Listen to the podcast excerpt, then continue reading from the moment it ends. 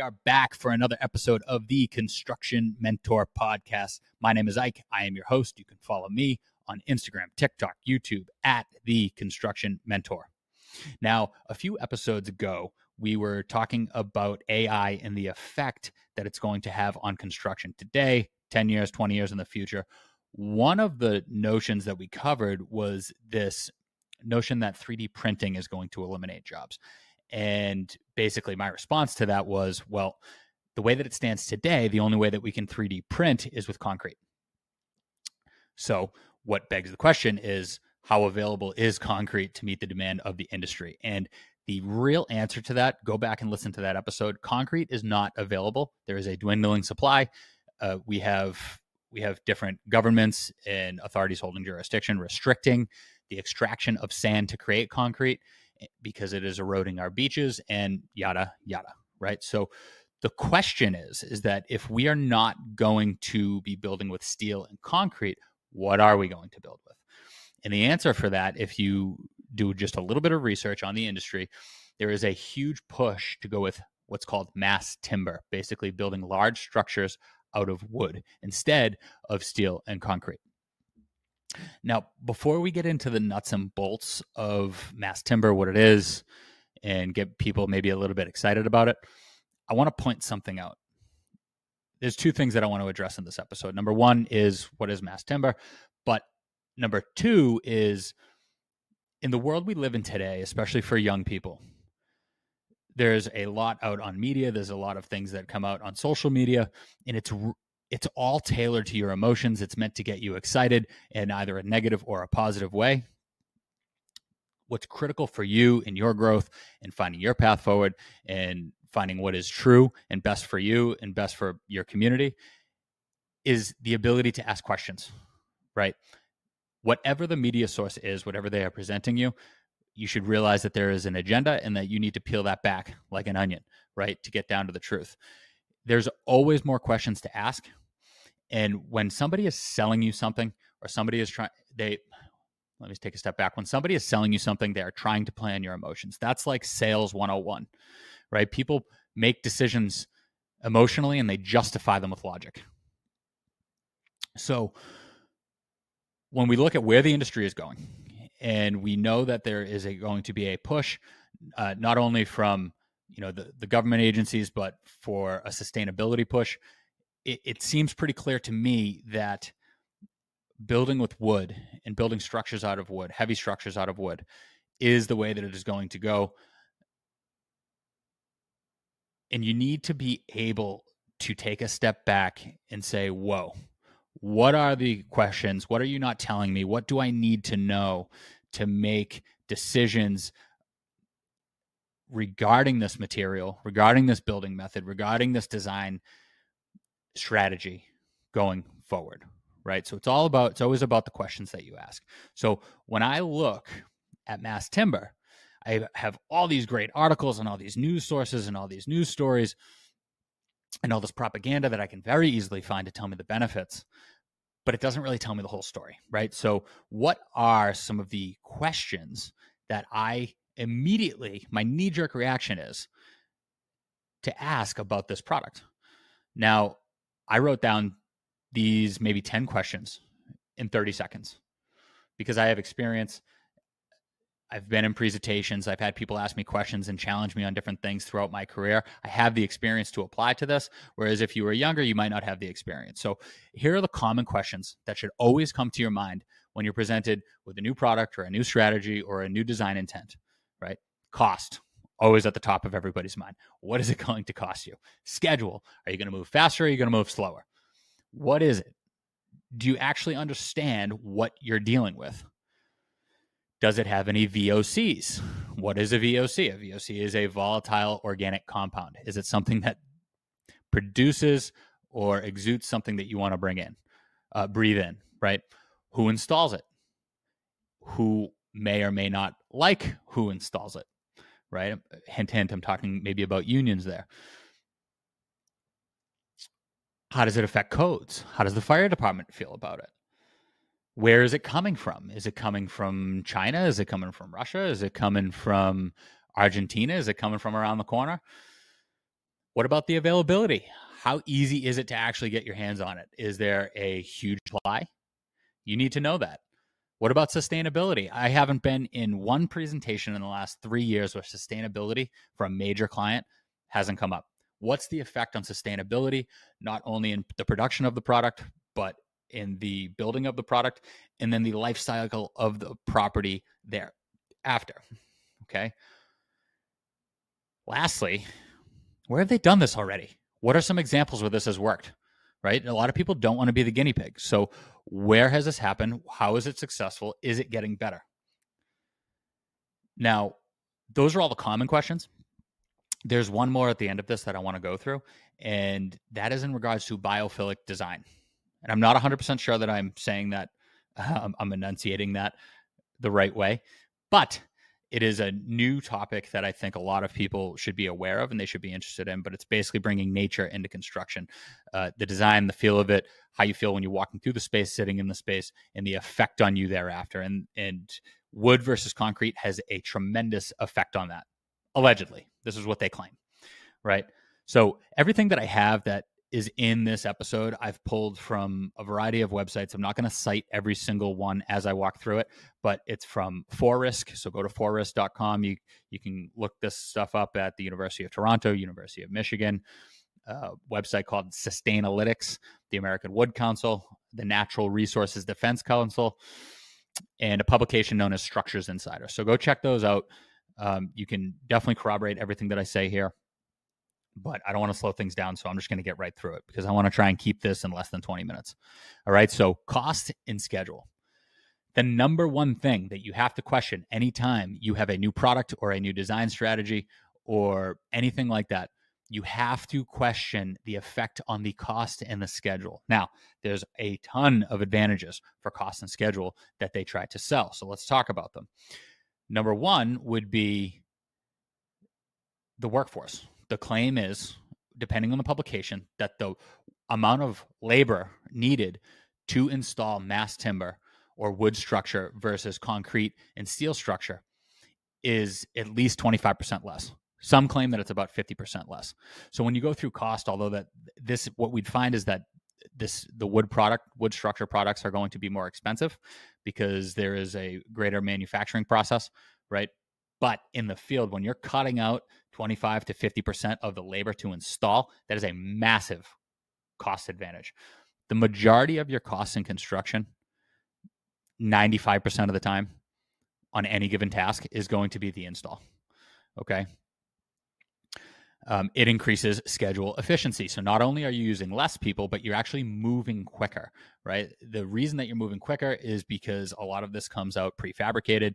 It comes out um, already coordinated with you know holes and connection points, and it's labeled. It's like a, an erector set that you're you're just assembling this on site. It's almost like a giant IKEA set with a little bit of quality. It's not just going to fall apart on you like your coffee table would. But uh, the claim is is that it would increase efficiency by 25%, not just on the install of that trade, but the trades that all follow after that. Now, the other part of that is not just how trades work with that material and coordinating with that material and modifying it, you know, making holes, things like that. But what does it do to your job site? Right? When you're a construction manager, when you're working for a GC, you have to create you're you're like a conductor on an orchestra. You have to have this harmonious, you know, symphony, everybody working in unison and it has to be clear with uh, a nice workflow and people aren't bumping into each other. So, what effect does wood have on that? If anybody has ever been on a job site uh, where they're pouring concrete or they're doing a foundation or they're doing, you know, rigid inclusion where they're drilling into the ground and shooting concrete into the ground, it is a soup. It is a wet mess. And it's really difficult for other people to lay out and keep their layouts and to work around them and be, you know, dry and clean and whatever. The claim is is that, that this reduces construction traffic by 90%. That is a tremendous effect. So, if that is true, and on its face, I can see that being true, it is very easy to see why you would pick up so much efficiency in your schedule. You would need uh, less labor to keep up with that schedule. So, that is a huge advantage from this point. I already mentioned that coordination is a key advantage of wood structure coming out, right? So a lot of the prefabrication is the word, right? That that is the flavor of the day, and I don't think it'll ever stop being the flavor of the day. We all hear about these prefabricated homes, and you know they basically show up, uh, you know, eighty percent assembled, and then they plop them in place, and then you know it's a quick construction process from there. That is the case with these wood structures, right? So you have uh, the same coordination advantages as a 3D printer because you're manufacturing everything in a shop and it can get down to the millimeter of where all of your holes want to go, your connection points, you know, the lengths of lengths of your structural members, etc. When you compare it directly to a 3D printer, you don't have to worry about lintels or embeds or anything like that because all of the members that are produced are actual structural members, right? So if you prefabricate a structural wall, that's all part of it Okay, you don't have to chase around the the 3D printer that's pouring concrete walls all over the place and then place a lintel at the top so that it can pour the next layer of concrete. It's already part of that set that gets fabricated. Now, when you come out to site, instead of having a machine doing it, you obviously have people do it. And like I said, when this comes out like an IKEA set, everything is color coded and labeled so th- there's obviously a learning process and i think when, when you talk about examples of where this has happened the more that people do this the better that they're going to get at it right? if you've never put together your own coffee table and you're looking at instructions you might find it to be very difficult and confusing whereas if you've moved it a couple different places or you've put together a few pieces of furniture together you kind of you kind of get it right and you get a little bit better at it every time. It's not going to take you two hours every time. You know, if you if you do it often enough, it might take you a half hour. So the same thing is going to apply here as time goes on. When the structure's in place, then we have to think about other trades coming in. We already said that we have cores in place, but what's it like to drill and to hang in to this material? If anybody's ever been on a job site and they've seen an electrician or a sprinkler fitter or an HVAC guy, they have to drill, they have to hammer drill into the deck, into the concrete, just to hang any of their equipment. So, what does that mean? What do you think is easier to drill into and to hang from? A steel deck in concrete or wood? Kind of a no-brainer, right? So it's it's an easier lift from that standpoint for other trades to then go in and install around. And again, it's a fraction of the cleanup. You just don't have as much of uh, a mess on the job site to keep up with. Now, the disadvantages are very short, but I, from a cost and schedule perspective, but let's talk about them. 10% higher material costs. That should be very easy to justify. This should pay for itself in the efficiency and labor. We already just we already discussed that. Now there can be a higher architectural design slash cost what I would say to that is the more money you spend on a project in pre construction, whether it's a detailed design or planning, the less money and the less time a project is going to take you. I'll say that again. The more money and time you spend in design and pre construction, the less time and money it will take you to complete that project. The less money and time that you spend at the beginning of a project, you're going to run over your budget, you're going to run over your schedule. Nobody's going to be happy, and a lot of finger pointing is going to go on. Big time blame game, right? So for me, I would always advise somebody that if you're paying more in the design for something, anticipate. You should be able to anticipate and justify the spend of that over the lifetime of that project or over the life cycle of that project, right? Now, higher material transportation costs. Now, this is debatable because when you look at some publications, they would say, oh, wood is lighter than concrete, wood is lighter than steel. Obviously, it's cheaper, therefore, to transport. However, where's it coming from? Okay, if you look at one of these examples that we have down here, there was a job in Wisconsin. They couldn't get the wood, they had to go to Austria. It is going to be cheaper to get steel from Pittsburgh than it would be to get wood from Austria, right? And if you want to talk about carbon footprint and the and that cost to transportation, then I am sure that planes, trains, and automobiles from Pittsburgh versus Austria in Eastern Europe, the impact on the environment from a CO2 perspective is much lighter from Pittsburgh, right? Less long-term flexibility. Think future renovations. Now this one i don't really understand because concrete and and steel is pretty rigid right? It's a pretty big lift to make any kind of a structural change or supplemental structure change um, in a building once it's already there. I don't see how that's any different from the wood. I mean you would still have to add structure to cut a big hole or create a new shaft or you know you'd have to shore something. You'd have to you know put in a temporary structure to hold it up if you wanted to remove a structural member or a wall. So i don't really see how that's different uh, but it's listed when you know people try to combat this. So when, and again when people try to combat something on the internet a new product or a new design or a new strategy think about their intent. Where are they coming from? Are they are they a concrete manufacturer are they a steel manufacturer? Right? Who's funding that research? Where is that coming from? I think nine times out of 10, if you follow the money, then you can find somebody's um, intent or genuineness in a publication or research that's put out. Okay, we see that in the food industry all the time, right? We mentioned VOC. So we talked about cost and schedule. Now we're on VOC. A lot of people don't understand what VOC is, but it's something that comes up. I've actually had products installed on a job site. A lot of job sites have these little phone booths or little quiet rooms that are pre-assembled, and they come in and that that people can huddle in there and they can get on their laptop and they can take a private call when they don't want anybody to hear them.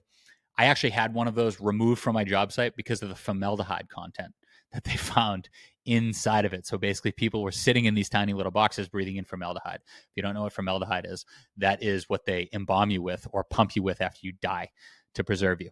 Okay, it's not meant for you really while you're living. So the VOC content in this is exact it's exactly that. It's going to be formaldehyde. And the reason that it is formaldehyde is because when you look at and we're going to we're to talk about exactly what exactly these structural members are made of, mass timber is made of, and it's a lot of compressed wood mixed with glue. Okay, so obviously we don't want to breathe in glue. So when we talk about VOC content, you can find that in carpet tile and paint and really any kind of a finished product.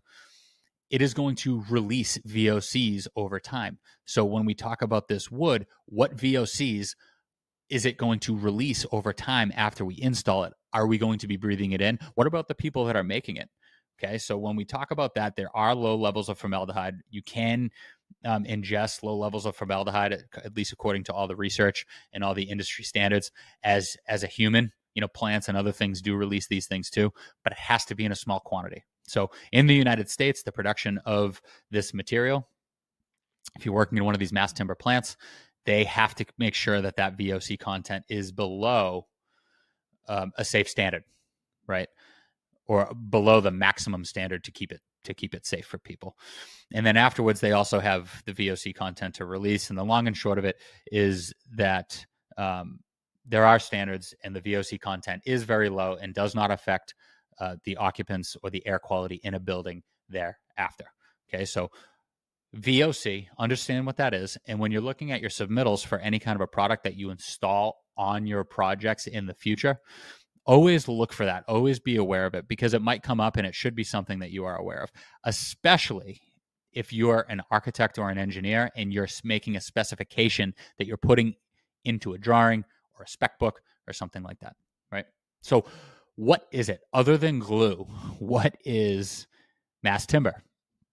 For you for you wood junkies out there if if you exist um, it doesn't really get my blood flowing but douglas fir spruce pine fir or western hemlock. Those are the wood types that you typically see in mass timber or uh, structural wood products. Now, there's a bunch of different ty- types that you're going to see here. I'm going to breeze through these real fast. Real fast. Glue, there's glulam, which is typically what you use for roofs. But gl- what glulam is is it's two by fours that are usually pressed together. Um, you can curve them, you can arch them, you can taper them.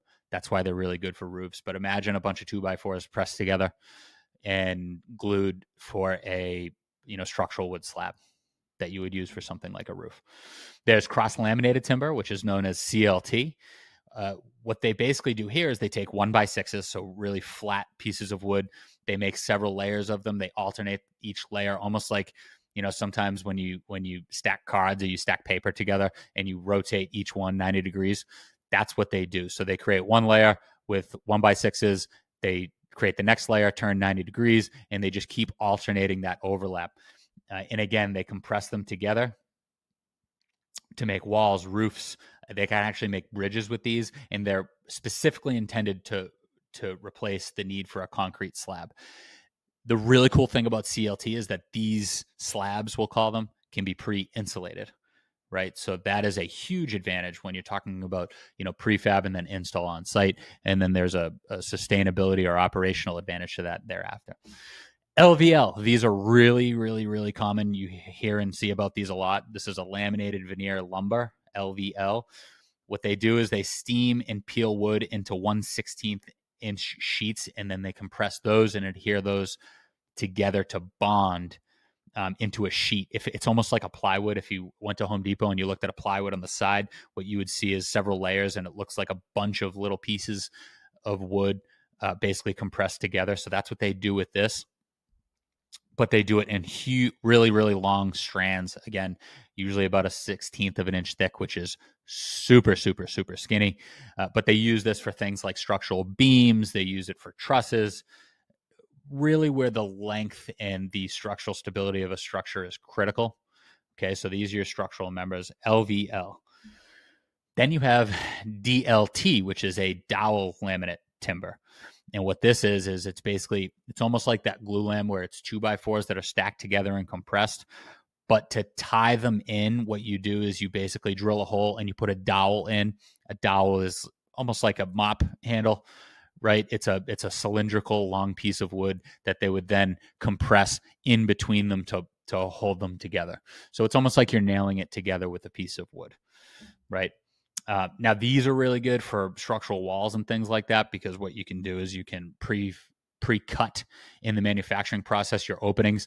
Really precise nice and plumb nice and level for windows doors things like that. That's why a lot of people use dlt NLNTL, I'm sorry, no, NLT, uh, excuse me, Nash, um, nail laminated timber. Again, same thing, but instead of using something like a dowel, you're using a ton of nails that are basically just shot in there, um, along with the glue to really build, to really make something stable, right? And then you have parallel strand lumber or PSL. This is kind of like what I would call the hot dog of lumber Okay, so basically, what it is, what PSL is, it's all your scrap pieces of wood.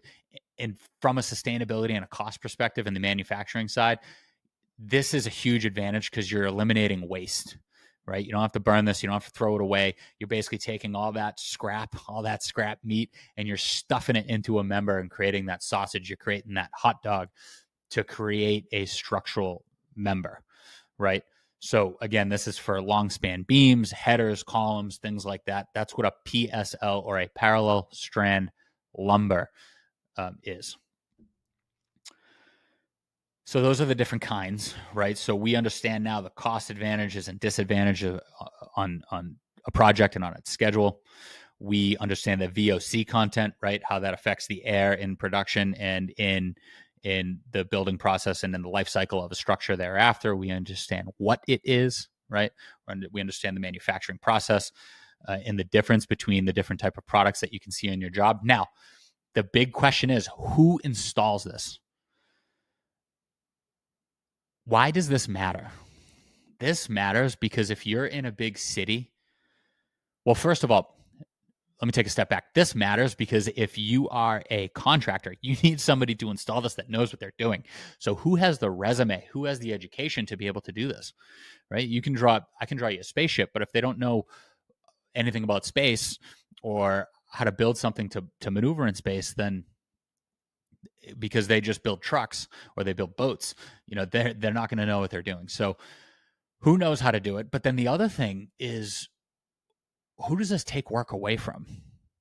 If you're in a big city and, and it's a big union city like a Boston or New York or Chicago, and I talk about this all the time, you just took work away from the structural steel people, the iron workers, and from the concrete guys, right? So they're not going to be happy about that. What are they going to do to stop that? If the work is taken away from them. And what we find is you know, depending on the city, these these guys might do the concrete, at least the forms for the concrete. But the Brotherhood of Carpenters and Joiners, so the national um, the national organization or union for carpenters, they are the people that are going to do this. So the iron workers are losing work and the carpenters are going to pick up work. That's really important to know because you're going to get pushback when you go into any kind of a city. Again, and we can do another episode on this, but when Victaulic first came out, which is a compression fitting for pipe, that made the building process a lot more efficient, less people required, um, less less hours, right? Shorter schedules which sounds great, but not when you're taking food off the table for somebody else, right? So the unions pushed back on Victaulic for a very long time until they had to accept it. We already said that this this process has the same exact advantages. So people may push back on this, and again, when you see people pushing back on this product, this might be another incentive for somebody to speak poorly about this product. So be aware of that. Now, other advantages of who installs this, there is less education required to do this than there is to become a welder or to become an erect a steel erector right? That's why those guys tend to make a little bit more money than the carpenters. So the benefit of that is to get somebody educated and up and running to do this even if they don't have the experience because we just said experience is really important. It's a relatively light lift. You can teach people to do this pretty quickly and pretty easily relative to other things right? Now we know who installs it.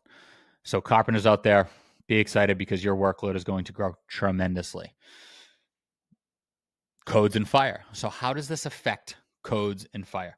First of all, there's a limit to the height of buildings that you can put in a lot of these that you can build this way, right? So we have skyscrapers in you know New York and Chicago and Dubai and all these places that are you know hundreds of stories high. You know the Freedom Tower is is I think 1776 feet high. You're not going to build that out of wood. The tallest one that I can find is 25 stories. I think the limit in many places for right now is about six to 10 stories. So there is a limit there. What people are really going to be concerned with is what, when you build a structure out of wood, what's the first thing that you think of? It's flammable, right? So there is a fire safety component to this that must be questioned. And from what I can tell, they've actually done a really good job at addressing that concern, overcoming that objection. What they've done is they've te- Mass Timber has tested burns for about three hours at 2,000 degrees. And it doesn't really burn like a two by four would. What happens is actually a nice char gets created on the outside of that structural member. And it actually, it's almost like an insulator. It prolongs the ability to withstand a fire before collapsing. So in order to account for that char, that layer of like bark, burnt bark that that happens that pro- prolongs that life in a situation of a fire, they've accounted for that in the sizing of their structural members. So whether that's an inch or two inches or whatever it is, they've added those dimensions to their structural members to maintain that stability, to maintain that integrity in the event of a fire, which is really, really, really smart and really encouraging. But that's why it's getting approved in so many places because again, when you're in a design as an engineer or an architect, you have to be prepared to address these types of concerns. Or if you want to change the world and you want to come up with a new product, you have to be able to address life safety concerns at every single turn. Then comes everybody's favorite topic sustainability. So, what is the effect on sustainability? Because the knee jerk reaction that most people have when they hear about wood is they're going to cut down trees trees are good for the environment cutting them down is bad so what does that what does that mean right so first of all what i would say is the alternative is steel and concrete right? Steel and concrete aren't renewable sources. There's only so much dirt and sand and gravel on the planet. That's why w- when we keep pulling it from the ocean our beaches are eroding. We can talk about global warming and you know the rising of the sea levels and all that stuff but if you're if you're taking sand out of the ocean then the ocean gets deeper and then the beaches fall to the bottom of the ocean which is so we're eroding the beaches right and we've already said that you know concrete sand for concrete has to come from a waterway so we have to take it from these places wood and trees are renewable. We can multiply them, we can reproduce them, we can create farms, all of those things. So it is a renewable resource. Now, How many of those resources we have available? That's another conversation. We'll get into that. But the claim is, and the popular stat is, is that 15% of the world's CO2 emissions come from steel and concrete production.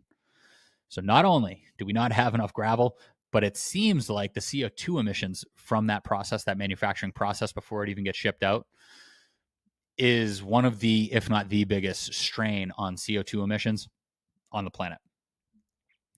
Now the question is, is what is the CO2 strain in the manufacturing process of wood members, right, of all this mass timber. That is something that I can't find. And then the the next question would be how do we stop a logging boom from destroying all of our forests?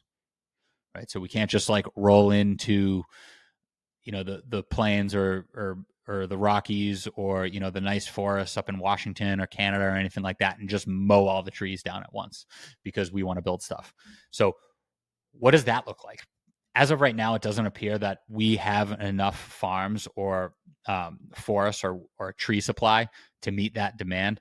But what is going to happen is as the industry continues to push away from steel and concrete, these farms are going to be created to meet that demand. This is capitalism at its finest, right? There is a demand. Somebody's going to buy land and find a way to mass produce these trees and then reproduce them and then reproduce them and then reproduce them to continually meet this demand. After the structure is built, we've talked about, you know, the effect of VOCs and stuff like that, but is there an advantage to having a wood building versus a concrete or a steel building? Uh, there is. So part of that would be the thermal properties. What does that mean? The insulation, right? So the ability to keep your the temperature and the humidity within your space controlled, how much energy that takes to maintain, um, how much heat gain is coming from outside of the building, how much heat loss is escaping the building, you know, in the winter. There is a thermal advantage to wood over steel and concrete. I mean, just think about it. In the winter, would you rather be sitting on a wood beam or a steel beam? That's because one's a better conductor than the other, right? So wood is a better insulator. It is a better has a better resistance to condu- conductivity. Now, where does it come from?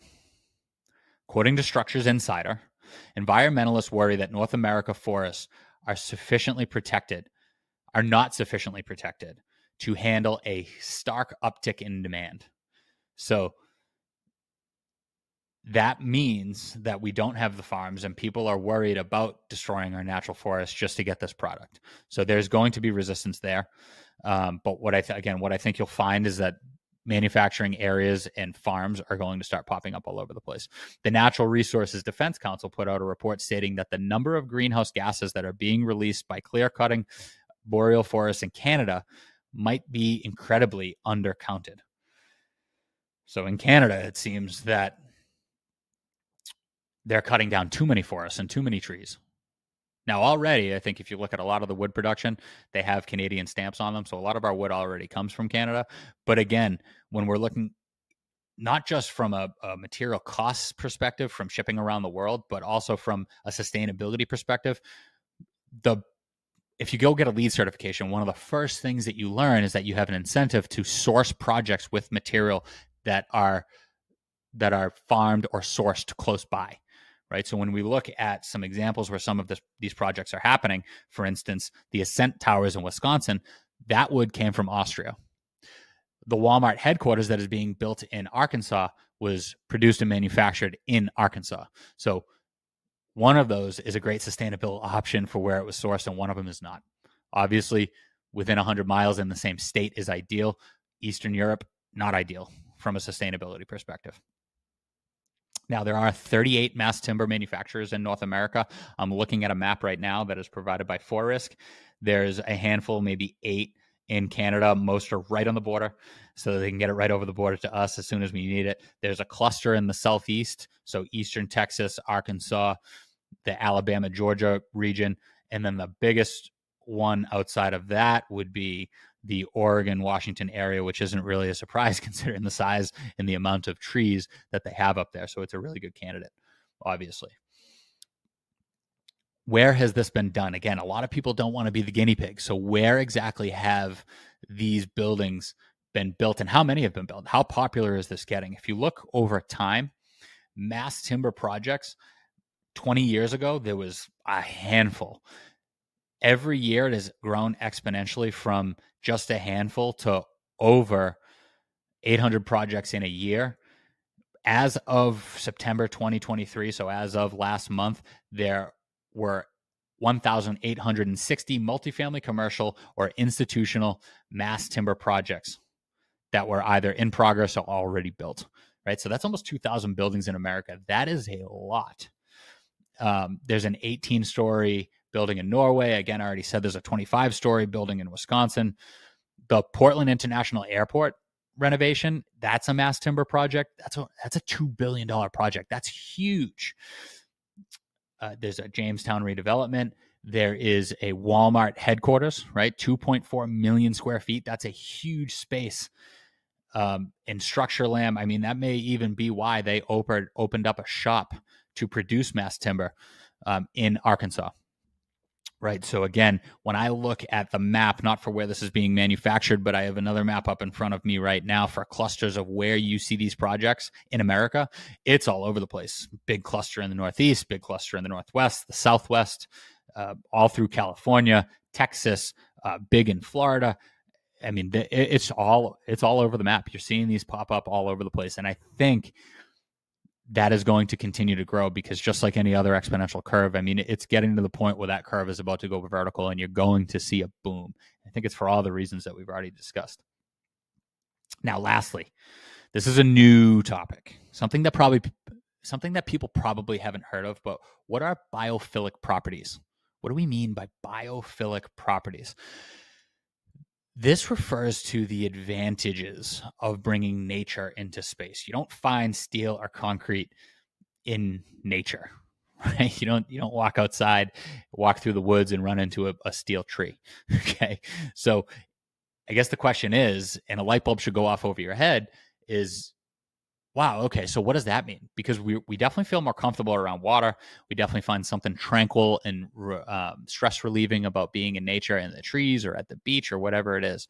So when I first heard about this, the first thing that popped in my mind was, oh, okay, some, we might have something here. That there might be some sense to this. And I know when I'm in a building, the buildings that I feel most comfortable in and that I enjoy being in have more of like an industrial rustic thing going on where it's a lot of wood beams and brick right? It's a little more primitive as opposed to your big, um, you know, steel structure with you know glass and futuristic stuff, stuff like that. So there's three categories of biophilic properties. Number one is nature within the space. That's the direct presence of nature. So that's what you fill the space with, whether it's plants, animals, water, breeze, scents, uh, light, shadows, natural elements, right? This is kind of your decor. The second would be natural analogs what does natural analogs mean? That now that's your actual building materials right? So you have wood instead of steel. You have patterns or objects or colors that represent things um, from nature okay? And then you have the nature of the space space. Nature of the space is the third category which would be the incorporation of spatial elements typically found in nature such as big views um, sense places of sensory refuge, like a quiet place, a safe space, different kind of safe space than I think a lot of people are talking about, and then a mild sense of risk. People like that. People like stepping stones or shallow ponds or things like that. It makes people. It does something to people's anxiety and stress levels. So why do we want those things? Now there's a lot of claims out there, and I haven't had a chance to get into the research or you know challenge people's studies on this, which should always be done but for this purpose, we're talking about the benefits of biophilic properties and just the notion that anecdotally, when I think about this in my mind, it makes sense, right? I like being around nature. Live plants. So this would be that that first category. The pleasant, the presence of live plants on the interior of your building increases your air quality. Obviously, that's a good thing. We all like good air and we like to be around plants. Which in turn, and we definitely know this from LEED, our our LEED um, LEED education and our LEED certifications. Again, I am a LEED AP uh, BD plus C certified professional. And we all know that a better indoor air quality makes people more creative, makes people more productive by a factor of about 15%. So when you're a, a company and you're not even in construction, you obviously want your employees to be more productive and more creative, right? So there's there's that advantage there to these biophilic properties. There's proof that it relieves stress. You don't want your employees to be stressful, stressed out. Obviously, I, I don't think that uh, being overly stressed is good for anybody. I think there's a balance of stress. Like we want a sense of urgency, but overall, being around water, being around a lot of light, being around clean air, these are things that relieve stress. It makes people feel more feel more comfortable, have more energy. Obviously, we all want that in the workplace. And being around wood as opposed to steel and concrete is a little warmer. It, it has a better feel to it. When you think about the concept of grounding, and if you don't know what the concept of grounding is, you should be doing it, right? At the beginning of everybody's day, the best way to start out your day is to get sunlight directly in your eyeball. That's the best way to ingest vitamin D, but also to have your bare feet on the ground. That has been proven to re- reduce people's anxiety and stress levels. That's because you feel more connected to the earth. And if we know anything from grounding from the, our electricians, when you have a power surge, right, you need you or or stress levels increase, you need a way to dissipate that. You need a, a, a medium by which you can relieve that extra energy right? That negative energy that you don't want because it might make you feel like you want to explode, right? How about that for an analogy for you? So, this is a better way using wood products to be more grounded, all right? It makes people feel happier and healthier. It's been shown to lower blood pre- lower blood pressure, lower heart rate, and it actually has an effect on your memory. So I think when when you're operating in a less anxious and a less stressful environment, we are able to retain information better, right? So, lastly, the claim is, and I don't have a statistic for this, but you are able to attract and retain talent. No matter what industry we're in right now, there's a labor shortage. And I hate that term because 40% of Americans are sitting at home doing nothing. There is a huge issue that people have attracting and retaining talent. So when you're building a new facility, you want to throw everything that you can at it to keep the people within your house happy where they are, not looking to jump ship for any reason possible. When somebody walks into your facility to interview them and they're thinking about working there, you want them to feel welcome, you want them to feel at home, you want them to get a feeling like they want to work at this place. And then while they're there, they obviously want to be happier. The happier, healthier, wealthier they feel they are, the more that they're going to want to stay. It's a pretty simple concept. So, those are what biophilic properties are. And it's one of the major sells everywhere that I look online or anytime this has come up in any kind of industry discussion or presentation. It's probably the thing that's discussed the most and overall, I, I, think that it's where everybody is going. Every space that I walk into now, there's um, leaves on walls and and and what they call live walls. A lot of walls with moss on them that do not need exterior sunlight or or an ongoing water source um, to live it's part of almost every single space that we build today. So you're going to see this, you, whether you build with steel or concrete or wood, you're going to see a push on the design side. And as an architect, you should be aware of this for biophilic properties to be present in the design of a space. And again, that's whether or not you are in a new building or you are renovating a steel and concrete building. Uh, they're probably going to try and cover it up with some biophilic elements that about wraps it up. I think that's that's it. Again, when you look at anything new, if there's one thing that you take from this, aside from being exposed to a new direction that the industry is going, you really need to be aware anytime somebody presents you with new information or a new design strategy or any sort of political notion or anything that social media or the general media can throw at you, you need to be aware that nine times out of 10, they have intent and it's usually tied to somebody's wallet. So you have to be able to ask questions. What you see, the first thing that you initially see, the way that it is presented to you is meant to pull in your heartstrings, to play on your emotions, to get you to then justify that with the logic that is presented to you. You must always question what is being thrown at you. And the important questions will always revolve around cost, schedule, what is it? Physically, what is it? What are the VOC content or components or exposures? of said material or design strategy? Who installs it? Who will not like that?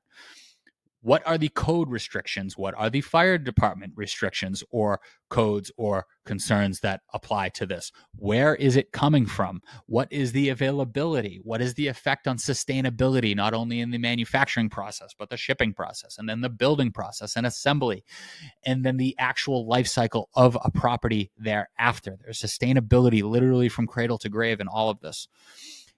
And then where have we done this already? Most people don't want to be the guinea pig. Where is it done? How is it going? Is it getting better every time around the block? And lastly, what is biophilic design? That is going to pop up in all of your conversations in the future. It is going to be a major part of this industry. And if you are pursuing a career or you currently have a career, whether it's on the design side, the construction side, or the ownership side, this is going to be part of your conversations. And it will be the first impression for the occupant, the person that actually takes the space, operates in the space, and lives in the space. So all that hard work for you know months and years ahead in the design, 95% of that they won't see. They won't see the HVAC or, or really think much of it, but they will remember how the space feels in their first interaction and in every day after that. I hope you like this episode. I hope you found it valuable. Again, you can follow me on Instagram, YouTube, TikTok. I had to think about that for a second at the construction mentor. You can also go to constructionmentor.org. I have templates up there for pricing, um, invoicing, anything that you might need for your company if you're starting out or you want to go off on your own, or even if you're operating within a company and you need to help building a schedule or you need a log to track. Obviously, we want to push uh, technology, the use of technology. But to be honest with you, whether it's Procore, CMIC, or or PlanGrid, or any of these Autodesk, any of these industry tools, there's really no end-to-end solution, not yet. And we have an episode coming up on that. But you probably need extra logs. Um, and templates outside of that to efficiently manage your project. So I have those available on constructionmentor.org for download. Go take those. If you need any personal help from me, whether it's um, finding a path for your career, finding an opportunity, getting prepared for an interview or an opportunity, I am here to help. If you just need some coaching or you want to vent about what's going on in your current career and you want a sanity check or you want a, a little bit of direction, a lot of people have been reaching out to me for advice on how to handle uh, certain situations with their manager in their career. I'm happy to do that as well. Again, reach out to me either on Instagram, TikTok, or go onto the website. You can email me at mentor at constructionmentor.org. I appreciate you guys. Please like, please share, please subscribe, and I will catch you next time.